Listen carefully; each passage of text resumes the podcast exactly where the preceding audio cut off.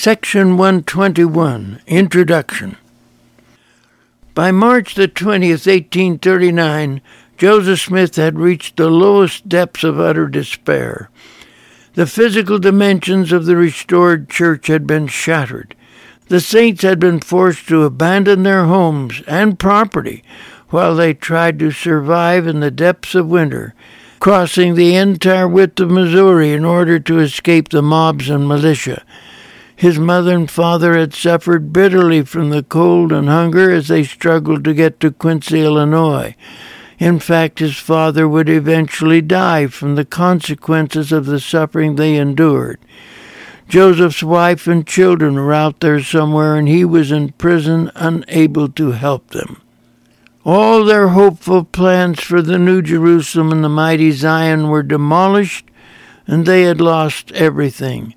Their only temple and their plans for their once thriving Kirtland stake was not only past history, but the temple was largely expropriated by enemies and apostates. In his cold, miserable prison dungeon, Joseph saw no possibility of gaining a fair trial or finding any way to escape.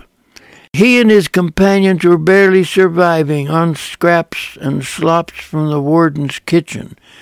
At least on one occasion, Joseph had warned his companions not to eat the meat they were offered. The Spirit revealed to him that it had been cut from human carcasses. This is from Parley P. Pratt's autobiography, page 239. In the midst of all of this, the broken heart of Joseph Smith cried out to God. His anguish was in the form of a prayer, a pleading, sobbing prayer. And this brings us to the text of section 121. O God, where art thou? And where is the pavilion that covereth thy hiding place? How long shall thy hand be stayed, and thine eye, yea, thy pure eye, behold from the eternal heavens the wrongs of thy people and of thy servants, and thine ear be penetrated with their cries? Yea, O Lord, how long shall they suffer these wrongs and unlawful oppressions before thine heart shall be softened toward them? And thy bowels be moved with compassion toward them. Joseph's prayer is only six verses long, but these first three verses capture the spirit of hopeless agony from which Joseph was suffering. O Lord God Almighty, maker of heaven, earth, and seas, and of all things that in them are, and who controllest and subjectest the devil, and the dark and benighted dominion of Sheol, stretch forth thy hand. Let thine eye pierce. Let thy pavilion be taken up. Let thy hiding place no longer be covered. Let thine ear be inclined. Let thine heart be softened, and thy bowels moved with compassion toward us. Where else will the Scripture disclose a more moving, pleading petition to God than this verse? Let thine anger be kindled against our enemies, and in the fury of thine heart with thy sword avenge us of our wrongs. A vitriolic sense of indignation against the wickedness and cruel injustice which had been heaped upon the suffering saints burst forth from this verse like hot lava from a convulsive volcano. Joseph is trying to keep his feelings under control, but it is almost exploding with anger and indignation. Then comes the final plea Remember thy suffering saints, O our God, and thy servants will rejoice in thy name forever. Now Joseph has said it all. As his pen fell limp upon the paper, the Spirit suddenly came over him. He swiftly picked up the pen again to record the Lord's answer. The Savior said, My son, peace be unto thy soul. Thine adversity and thine afflictions shall be but a small moment. The most comforting thing about this verse is the Lord's assurance that Joseph's suffering will not last forever. His afflictions will soon come to an end. And then, if thou endure it well, God shall exalt thee on high. Thou shalt triumph over all thy foes. The key to success in times of great tribulation is a capacity to hang on and endure. The Lord promises Joseph that if he can hold on during this immediate pressure of sorrow and misery, he will be able to overcome all of his foes. During the past two years, Joseph has been shocked at the number of apostates and the former leaders of the church who wanted to kill him. Thy friends do stand by thee, and they shall hail thee again with warm hearts and friendly hands. The Lord holds out the prospect of something Joseph will enjoy within a short time. He will rejoin his friends who have been faithful, and they will welcome him back into their embrace and rejoice over his escape from Missouri. Thou art not yet as Job. Thy friends do not contend against thee, neither charge thee with transgression as they did Job. These verses are significant. The Lord did not want Joseph feeling sorry for himself. After all, sorrow, persecution, and suffering is a relative thing, especially with God's servants. The Lord could have cited a hundred prophets who had suffered far more than Joseph, but he simply mentioned Job. Who will measure the sorrow and suffering of Job? He had lost his family, all his property, and his body was covered with boils. But Job would not curse God and die as his wife suggested. This is all in Job chapter 2, verse 9. Or the Lord could have mentioned Jeremiah, who was thrown down a great pit to die, having neither food nor water. Had it not been for an Ethiopian servant of the king, who tied rags together and gathered thirty men to haul him up from the pit, he would have died of starvation. That's in Jeremiah 21, verses 1 and 2, and 8 and 9. And they who do charge thee with transgression, their hope shall be blasted, and their prospects shall melt away as the hoar frost melteth before the burning rays of the rising sun. In speaking of those who had charged Joseph with transgression, the name of Thomas B. Marsh former president of the Quorum of the Twelve, comes immediately to mind. As we have mentioned, he had sworn before a judge to a series of traitorous falsehoods which cost him his priesthood and his membership in the church. And also that God hath set his hand and seal to change the times and seasons, and to blind their minds that they may not understand his marvelous workings, that he may prove them also, and take them in their own craftiness.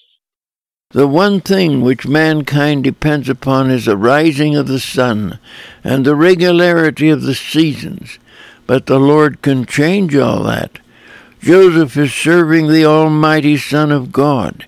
He can even change times and seasons also because their hearts are corrupted, and the things which they are willing to bring upon others, and love to have others suffer, may come upon themselves to the very uttermost. God's reference to the sins of the wicked committed against others, and saying that it will return unto them to the quote, uttermost, unquote, has reference to the judgments of God which the unrepentant wicked will pay for to the uttermost farthing.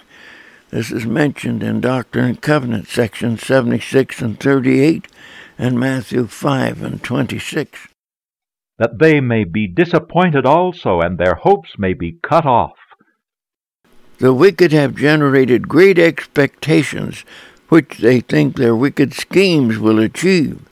But the Lord knows the future, and he assures the wicked that they will be amazed and terribly disappointed when they look back on the history of their lives.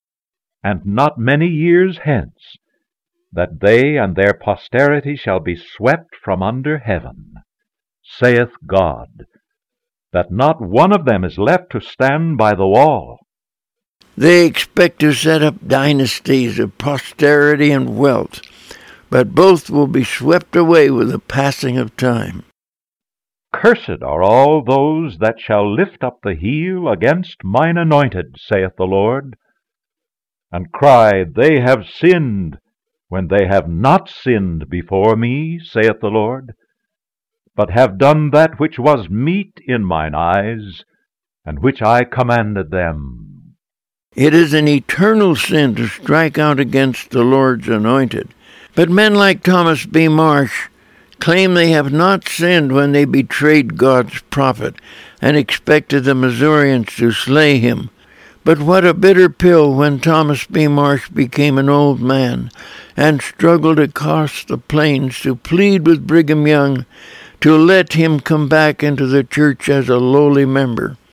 But those who cry transgression do it because they are the servants of sin and are the children of disobedience themselves.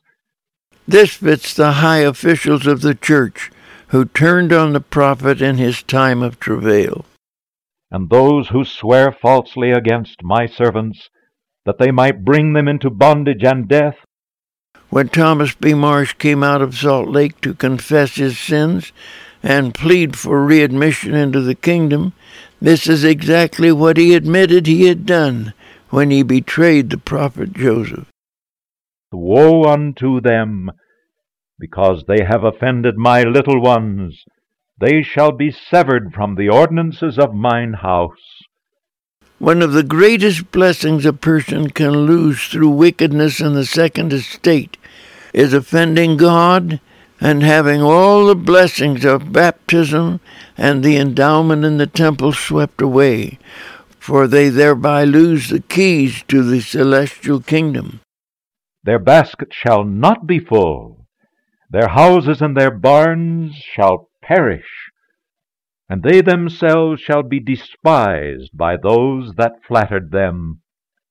The wicked conspire to enrich themselves by turning against the church and the Lord's servants to satisfy some secret combinations of Satan's servants all of the riches they expected to gain will perish, and they will be despised by the very ones who claim to be their friends. They shall not have right to the priesthood, nor their posterity after them from generation to generation.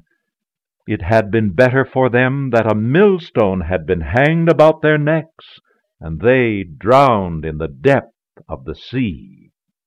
What a tragedy when men have held the priesthood and been officers in God's kingdom to suddenly lose their authority and find their posterity out of the kingdom from generation to generation.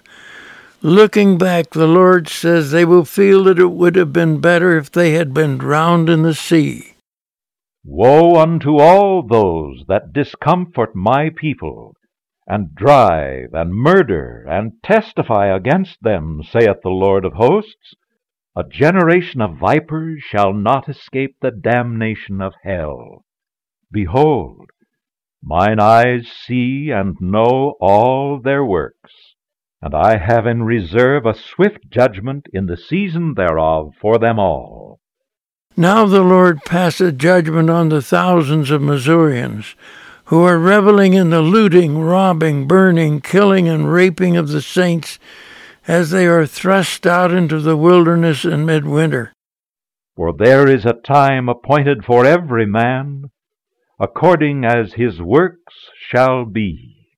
The Lord wants Joseph to know that all of this is not forgotten, and the time of judgment lies directly ahead.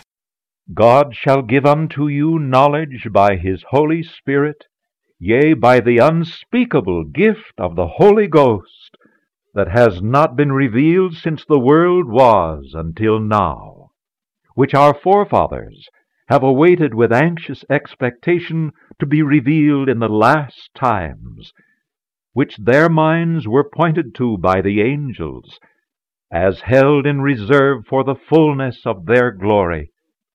Meanwhile, the faithful saints will be blessed with the bounteous blessings of heaven, including revelations concerning many things which have been reserved until this dispensation. The earlier prophets knew this would happen and looked forward with anxious expectations to this great day which the modern saints will inherit. A time to come, in the which nothing shall be withheld. Whether there be one God or many gods, they shall be manifest. This will be the day when the writings of all of the prophets will be revealed, when the remaining two thirds of the plates of the Book of Mormon will be translated and published. This will give us the plates of Laban and the portion of the Book of Mormon which has been withheld.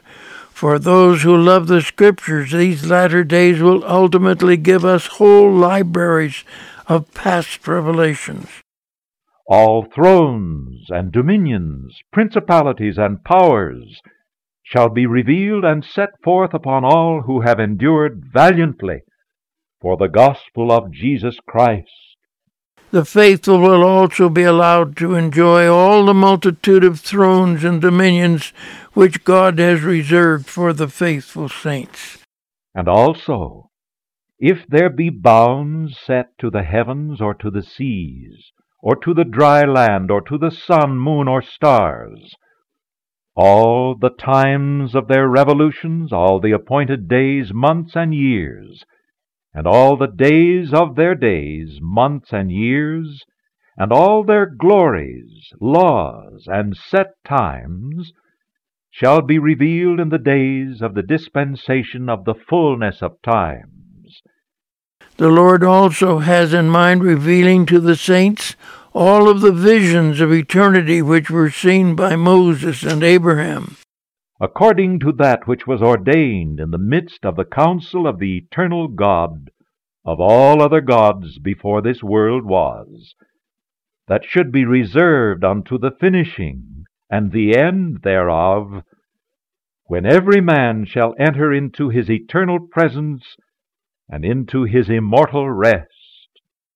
And what will be the most thrilling of all will be the revelation of the eternities in which we will get to see the plans of our own eternal Father and all of the other family of the gods. We will see the eternal round of creation until the time of perfection and eternal rest. In a spirit of exultation, Joseph Smith exclaims, How long? Can rolling waters remain impure? What power shall stay the heavens? As well might man stretch forth his puny arm to stop the Missouri River in its decreed course, or to turn it upstream, as to hinder the Almighty from pouring down knowledge from heaven upon the heads of the latter day saints. Behold, there are many called but few are chosen. And why are they not chosen? One cannot hear this verse without contemplating the multitude of the Father's children who have been called or invited to participate in the fullness of His glory, but how comparatively few ended up as chosen servants to receive their crowns. And we cannot help wondering why this is so. Here is the great secret. Because their hearts are set so much upon the things of this world, and aspire to the honors of men, that they do not learn this one lesson that the rights of the priesthood are inseparably connected with the powers of heaven, and that the powers of heaven cannot be controlled nor handled only upon the principles of righteousness, that they may be conferred upon us, it is true, but when we undertake to cover our sins, or to gratify our pride, our vain ambition, or to exercise control or dominion or compulsion upon the souls of the children of men, in any degree of unrighteousness, behold, the heavens withdraw themselves. The Spirit of the Lord is grieved, and when it is withdrawn, Amen to the priesthood or the authority of that man. Behold, ere he is aware, he is left unto himself to kick against the pricks, to persecute the saints, and to fight against God. As we contemplate the history of the church from the beginning, we are amazed at the number who lost their way and drifted from the kingdom. The Lord loved them, but the heavens wept over their loss when they fell. We have learned by sad experience that it is the nature and disposition of almost all men, as soon as they get a little authority, as they suppose, they will immediately begin to exercise unrighteous dominion. Hence, many are called, but few are chosen. The great lesson to be learned in all of this is that it is a natural and universal tendency of all men and women in the second estate to exploit whatever authority they get and exercise unrighteous dominion over those they have been appointed to serve. To avoid this, the Lord describes what it is like to follow Christ and govern by his principles. He says, No power or influence can or ought to be maintained by virtue of the priesthood, only by persuasion, by long suffering, by gentleness and meekness, and by love unfeigned, by kindness and pure knowledge, which shall greatly enlarge the soul without hypocrisy and without guile, reproving betimes with sharpness, when moved upon by the Holy Ghost, and then showing forth afterwards an increase of love toward him whom thou hast reproved, lest he esteem thee to be his enemy, that he may know that thy faithfulness is stronger than the cords of death. Now the Lord closes this marvelous revelation with an inspired benediction. He says, let thy bowels also be full of charity towards all men, and to the household of faith, and let virtue garnish thy thoughts unceasingly. Then shall thy confidence wax strong in the presence of God, and the doctrine of the priesthood shall distil upon thy soul as the dews from heaven. The Holy Ghost shall be thy constant companion and thy scepter an unchanging scepter of righteousness and truth. And thy dominion shall be an everlasting dominion, and without compulsory means it shall flow unto thee forever and ever. Section 122 Introduction This revelation is dated March 1839 and was written in the Liberty Jail. It is actually a continuation of Section 121. Therefore, the introduction of Section 121 applies to this section as well. Now we come to the actual text of 122. The ends of the earth shall inquire after thy name, and fools shall have thee in derision, and hell shall rage against thee, while the pure in heart, and the wise, and the noble, and the virtuous, shall seek counsel and authority and blessings constantly from under thy hand. In this section, the Lord is continuing his predictions concerning Joseph, his beloved prophet. These verses are to give Joseph courage to endure the derision of fools, since the faithful saints will continue to love him, honor him, and seek blessings from his hands and thy people shall never be turned against thee by the testimony of traitors. The Lord says that the people who are faithful and loyal followers of Christ will never reject Joseph or turn against him. And although their influence shall cast thee into trouble, and into bars and walls, thou shalt be had in honor, and but for a small moment, and thy voice shall be more terrible in the midst of thine enemies than the fierce lion because of thy righteousness, and thy God shall stand by thee for ever and ever. No one knows better than the Savior how enemies can influence the people and cause trouble and legal difficulties with those in power. Nevertheless, Joseph must plow through each travail and endure it for the brief moment that it encompasses him. The Lord assures Joseph that in the end the Lord will stand by him forever.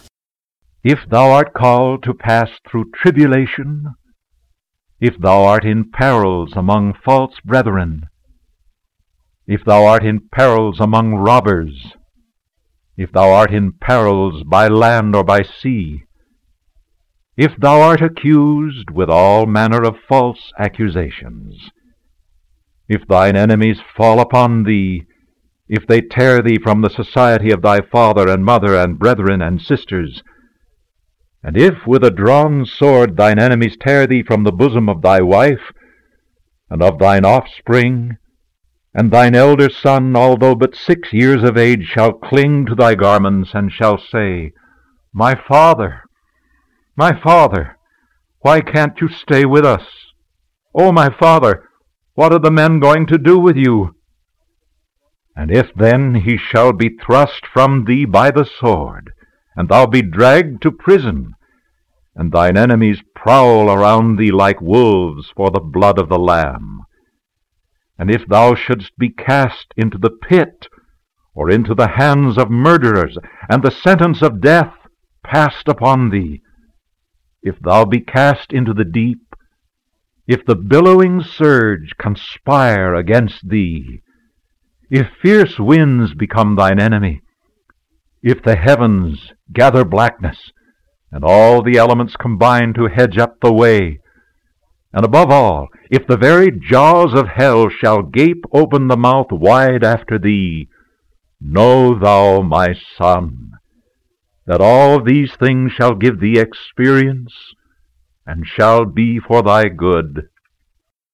In these three verses, the Lord itemizes the perilous situations which his chosen prophets may expect to encounter.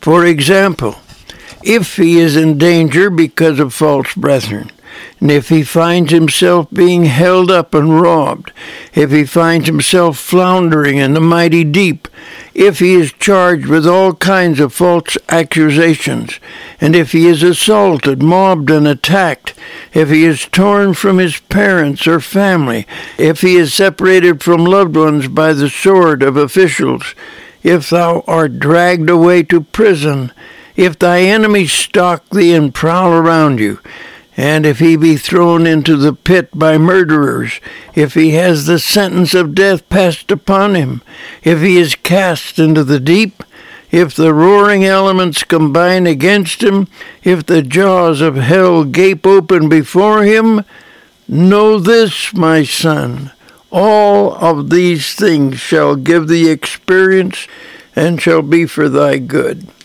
The Son of Man descended below them all Art thou greater than he? The Son of Man hath descended below them all. Art thou greater than he? Therefore hold on thy way, and the priesthood shall remain with thee, for their bounds are set, they cannot pass. Thy days are known, and thy years shall not be numbered less. Therefore Fear not what man can do, for God shall be with you forever and ever. Joseph is to keep all of these things in mind when trials and difficulties ensnare him. The bounds of his enemies are set, and no matter how bitter they become, their bounds are set, and beyond them they cannot go. Furthermore, the days of Joseph are divinely fixed, which means they are numbered. Because this is so, he need not fear what men try to do to him. They cannot cut his days short. Section 123 Introduction This section is a continuation of Section 122 given in March 1839 at Liberty Jail, Clay County, Missouri. The circumstances under which these three sections were given to Joseph Smith are contained in the introduction to Section 121. Now we come to the text of section 123. And again, we would suggest for your consideration the propriety of all the saints gathering up a knowledge of all the facts and sufferings and abuses put upon them by the people of this state. Although the people of Missouri do not know it, they will ultimately be judged by the very people they have afflicted. The Lord wants the saints to carefully list all of their property which has been lost or damaged, because it will be charged against the people of Missouri. And also of all the property and amount of damages which they have sustained, both of character and personal injuries, as well as real property, the Lord also wants the saints to include the full measure of civil damages, the injury to their character, their reputation, the full measure of pain and suffering they have endured. It is to be listed right along with the damages to the real property, their houses, barns, and farms. It is significant that the Lord wants to have lists prepared not only of the property, but also the things the saints have suffered, and do it in a very carefully constructed legal manner. And also the names of all persons that have had a hand in their oppressions, as far as they can get hold of them and find out. Now the Lord wants all of the names of those who have afflicted the saints. Of course, the Lord knows who they are, but He wants the people to identify all their wrongdoers to the greatest possible extent. Here again, we are somewhat impressed and surprised that the Lord wants this done as though it were a bill of particulars that will someday be presented in a court of law. And perhaps a committee can be appointed to find out these things, and to take statements and affidavits and also to gather up the libelous publications that are afloat, and all that are in the magazines and in the encyclopedias, and all the libelous histories that are published and are writing, and by whom, and present the whole concatenation of diabolical rascality and nefarious and murderous impositions that have been practiced upon this people. The Lord suggests that this be done in an organized way with a central committee in charge. The Lord said each person should make his charges against the guilty parties by filling out affidavits. This means the Lord wants all of this information prepared in a strictly legal manner that would be acceptable in the courts of the land. They are also to collect all of the publications that have attacked the saints. This is to include newspaper clippings, magazine articles, histories, encyclopedias, and everything else that will contribute to a comprehension of the diabolical rascality and nefarious murderous attacks against the Mormon people. That we may not only publish to all the world, but present them to the heads of government in all their dark and hellish hue as the last effort which is enjoined on us by our Heavenly Father, before we can fully and completely claim that promise which shall call him forth from his hiding place, and also that the whole nation may be left without excuse before he can send forth the power of his mighty arm. This collection of evidence against the enemies of the church is not to be hidden away on dusty shelves. It is to be published and distributed to the world, particularly to the heads of government, so that all the wickedness of the servants of hell may be exposed for what they have done. It is interesting that the church has collected all of this material, and while it has not been widely publicized by the church, the time will come when all those who have caused such suffering among the saints of God in Missouri will be confronted with this information and be required to answer for it. It is an imperative duty that we owe to God, to angels with whom we shall be brought to stand, and also to ourselves, to our wives and children, who have been made to bow down with grief, sorrow, and care under the most damning hand of murder, tyranny, and oppression supported and urged on and upheld by the influence of that Spirit which hath so strongly riveted the creeds of the fathers, who have inherited lies, upon the hearts of the children, and filled the world with confusion, and has been growing stronger and stronger, and is now the very mainspring of all corruption, and the whole earth groans under the weight of its iniquity. The Lord says the manifest wickedness of the Missouri mobs is typical of the mainspring of all corruption, which is the weight of iniquity that causes the whole earth to groan. It is an iron yoke. It is a strong band. They are the very handcuffs and chains and shackles and fetters of hell. This iron hand of evil is the yoke which Satan has fastened on the world. These are the chains, shackles, and fetters of hell. Therefore, it is an imperative duty that we owe, not only to our own wives and children, but to the widows and fatherless, whose husbands and fathers have been murdered under its iron hand, which dark and blackening deeds are enough to make hell itself shudder and to stand aghast and pale, and the hands of the very devil to tremble and palsy. Therefore, this wickedness must be exposed. It must be memorialized and exposed for the sake of the widows, orphans, and those who have suffered so severely. It is interesting, however, that all of this information is still held in reserve for the time when those who committed these wicked acts will stand before God's judgment and be required to account for all they have done. And also, it is an imperative duty that we owe to all the rising generation and to all the pure in heart.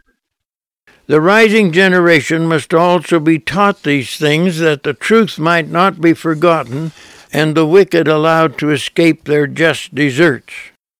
For there are many yet on the earth among all sects, parties, and denominations who are blinded by the subtle craftiness of men, whereby they lie in wait to deceive, and who are only kept from the truth because they know not where to find it. At the same time, the saints must labor with all their might to enlighten the eyes of those who have been blinded concerning God's people and the marvelous message of the restored gospel which they possess. Therefore, that we should waste and wear out our lives in bringing to light all the hidden things of darkness, wherein we know them, and they are truly manifest from heaven. These should then be attended to with great earnestness. This double task of exposing the wicked and preaching the restoration is a sacred obligation of the saints. It must be attended to with the greatest of earnestness. It would appear, however, that the day of accounting for the wicked, who are responsible for the persecution of the saints, will be in the presence of God Himself in the day of judgment. Let no man count them as small things for there is much which lieth in futurity pertaining to the saints, which depends upon these things. After an emergency is past, it is human nature to forgive and forget, so to speak, and thereby allow these sacred duties to be neglected. But the Church has a prophetic history to fulfill, and much depends upon the saints fulfilling their duties and carrying out the instructions the Lord has given them. You know, brethren, that a very large ship is benefited very much by a very small helm in the time of a storm, by being kept workways with the wind and the waves. Therefore, dearly beloved brethren, let us cheerfully do all things that lie in our power and then may we stand still with the utmost assurance to see the salvation of God and for his arm to be revealed. Joseph Smith closes this heavenly inspired letter by reminding the saints that huge ships are guided by small helms. In the same sense, it is the small things the Lord requires the saints to do which will determine the destiny of the ship of Zion, and all must do their part in order that God's purposes will be fulfilled. If you are enjoying this podcast with W. Cleon Skousen, you might enjoy his lectures recorded while at Brigham Young University, found at skousenlibrary.com.